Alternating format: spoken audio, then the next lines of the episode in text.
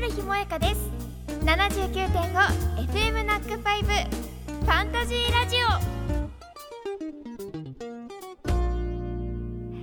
インタマスリー。79.5FM ナックファイブ春日萌香がお送りしているファンタジーラジオ。この時間は春日と埼玉わっしょい大使の川内あやちゃんあやちが埼玉県内の興味深いスポットやイベントを実際に訪ねて取材。 interesting な埼玉の魅力を1ヶ月にわたってご紹介する。インタマ3今月ご紹介するのはときがわ町。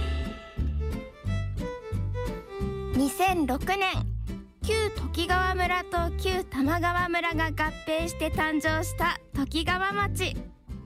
埼玉県のほぼ中央に位置し都心からわずか 60km という都市近郊にありながら自然あふれる木々のぬくもりや四季折々に咲き誇る花々悠久の川の流れが織りなす豊かな自然に抱かれた自然と人の優しさにあふれている町です。そんな豊かな自然に恵まれた時川町で私たちが最初にお邪魔したのは手すき和紙作りが体験できる手すき和紙谷野です。時川町にあります手すき和紙谷野に来ました。はい私は紙すきやったことがないので、うん。どんな風にできるんだろうということではいワクワクしています、はいではこちらに伝統工芸士谷野さんにいらしていただきましたのでお話を伺っていきたいと思います。よろしくお願いします。よろしくお願いいたします。こちらでは紙すきの体験ができるということなんですけれども、はい。どういった紙を作れるんですか？そうですね。あの皆さん学校で習ったかと思うんですけど、和紙のお原料としてはい。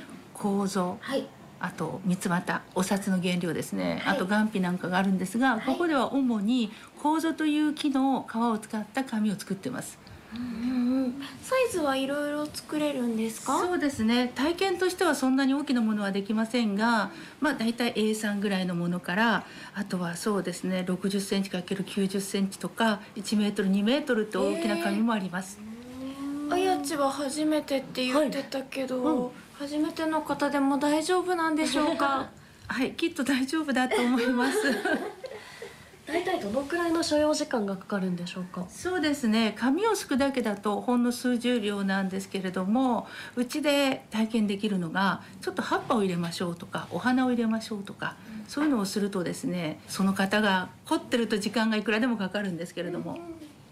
アレンジ次第ということですねそうですねはい2014年に細川市がユネスコの無形文化遺産に登録されたと思うんですけれどもかなりこうね、まあ、歴史がある細川市ですが谷野さんはどうしてこう紙すきを始めようと思ったんですか？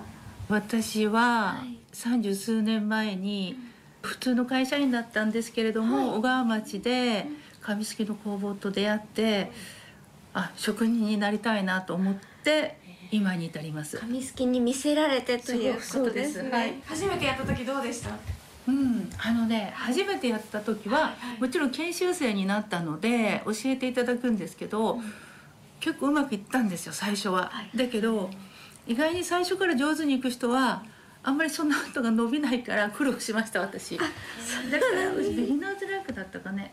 で最初下手で一生懸命努力する方が上手くなるかもしれないですよ。じゃあ伸びしろがある伸びしろがあるということで。私たち伸びしろがそうですねあるかな？あでも上手かもしれない。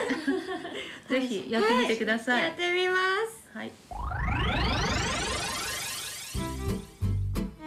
お聞きの通り谷野さんとっても温かく優しく私たちに紙すき教えてくださいました人当たりの良い方でしたね。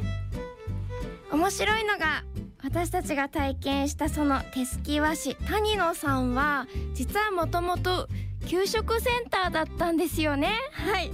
なのでここの後ねその紙すきの音を聞いていただくんですがシンクって言った時に大きなこうお皿を洗うようなシンクを想像して聞いていただけたらと思います。では続きをどうぞ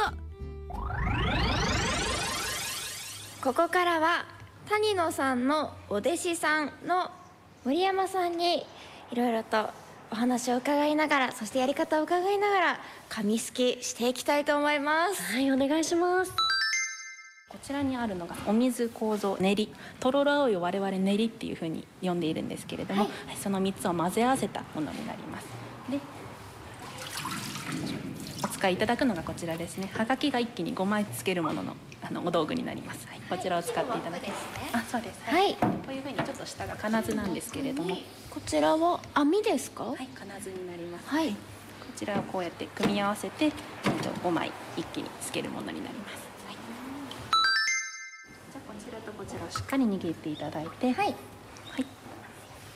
じゃあいきますね。まず一緒に組んでいきます、ご自分のお腹の方にガバッと引いて縦と横に揺すりますそうですお水が切れてきたのでちょっとしてはい、もう一回いきます。ガバッとすく。今度私離します。ご自分で揺らしてみてくださ縦と横い。はい、OK です。均等にできるでしょうか？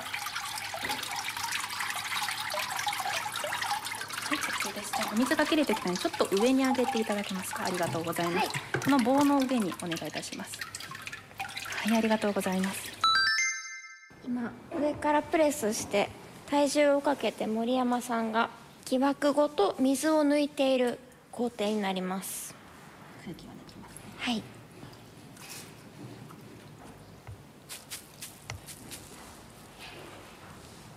はい、こちらで土台がおおそしたら次デコレーションの仕方なんですけれどもこれが、えー、と例で作ったものなんですけれどもこんな風にですね、えーワンポイントにしていただいたり、えーこういう風に散りばめていただいたりご自由に、えー、とお好きな感じでデコレーションしていただいたら大丈夫なんですけれどもこんな風にこう一気にドボンと 置くのではなくこう、えー、とつまんでちぎっていただいたりとかしてなるべく平面に、えー、とデコレーションしていただければと思います。こちらはリスナーさんにプレゼントする予定のハガキなので届いた方の幸せを願って菊の花びらをむしっています。ハガキの片隅に花が咲いていて花びらが散っていくようなイメージで作っています。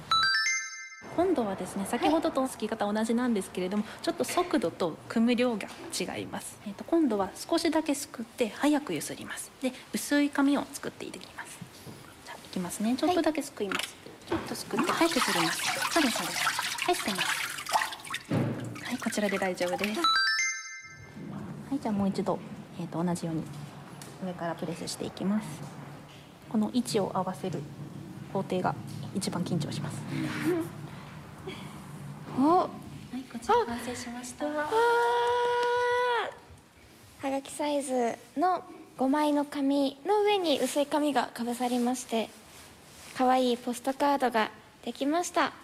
このままびしょびしょでは持ち帰れないですがこの後どうするんですか？この後はですね、水分をちょっとえっ、とバキュームっていう機械があるんですけれども、えっ、と絞り取っていって、でその後鉄板とかに貼り付けて乾かしていきます。自然乾燥ですと一晩ですけれども、熱乾燥とかですと15分から30分ぐらいで乾きます。私たちの作品が間もなく出来上がるということですね本当ですね楽しみですねあやち体験してみてどうでした？いや想像以上に工程がたくさんあって本当に紙一枚作るのにこんなにも大変なんだなっていうありがたさがすごく芽生えました。より一層。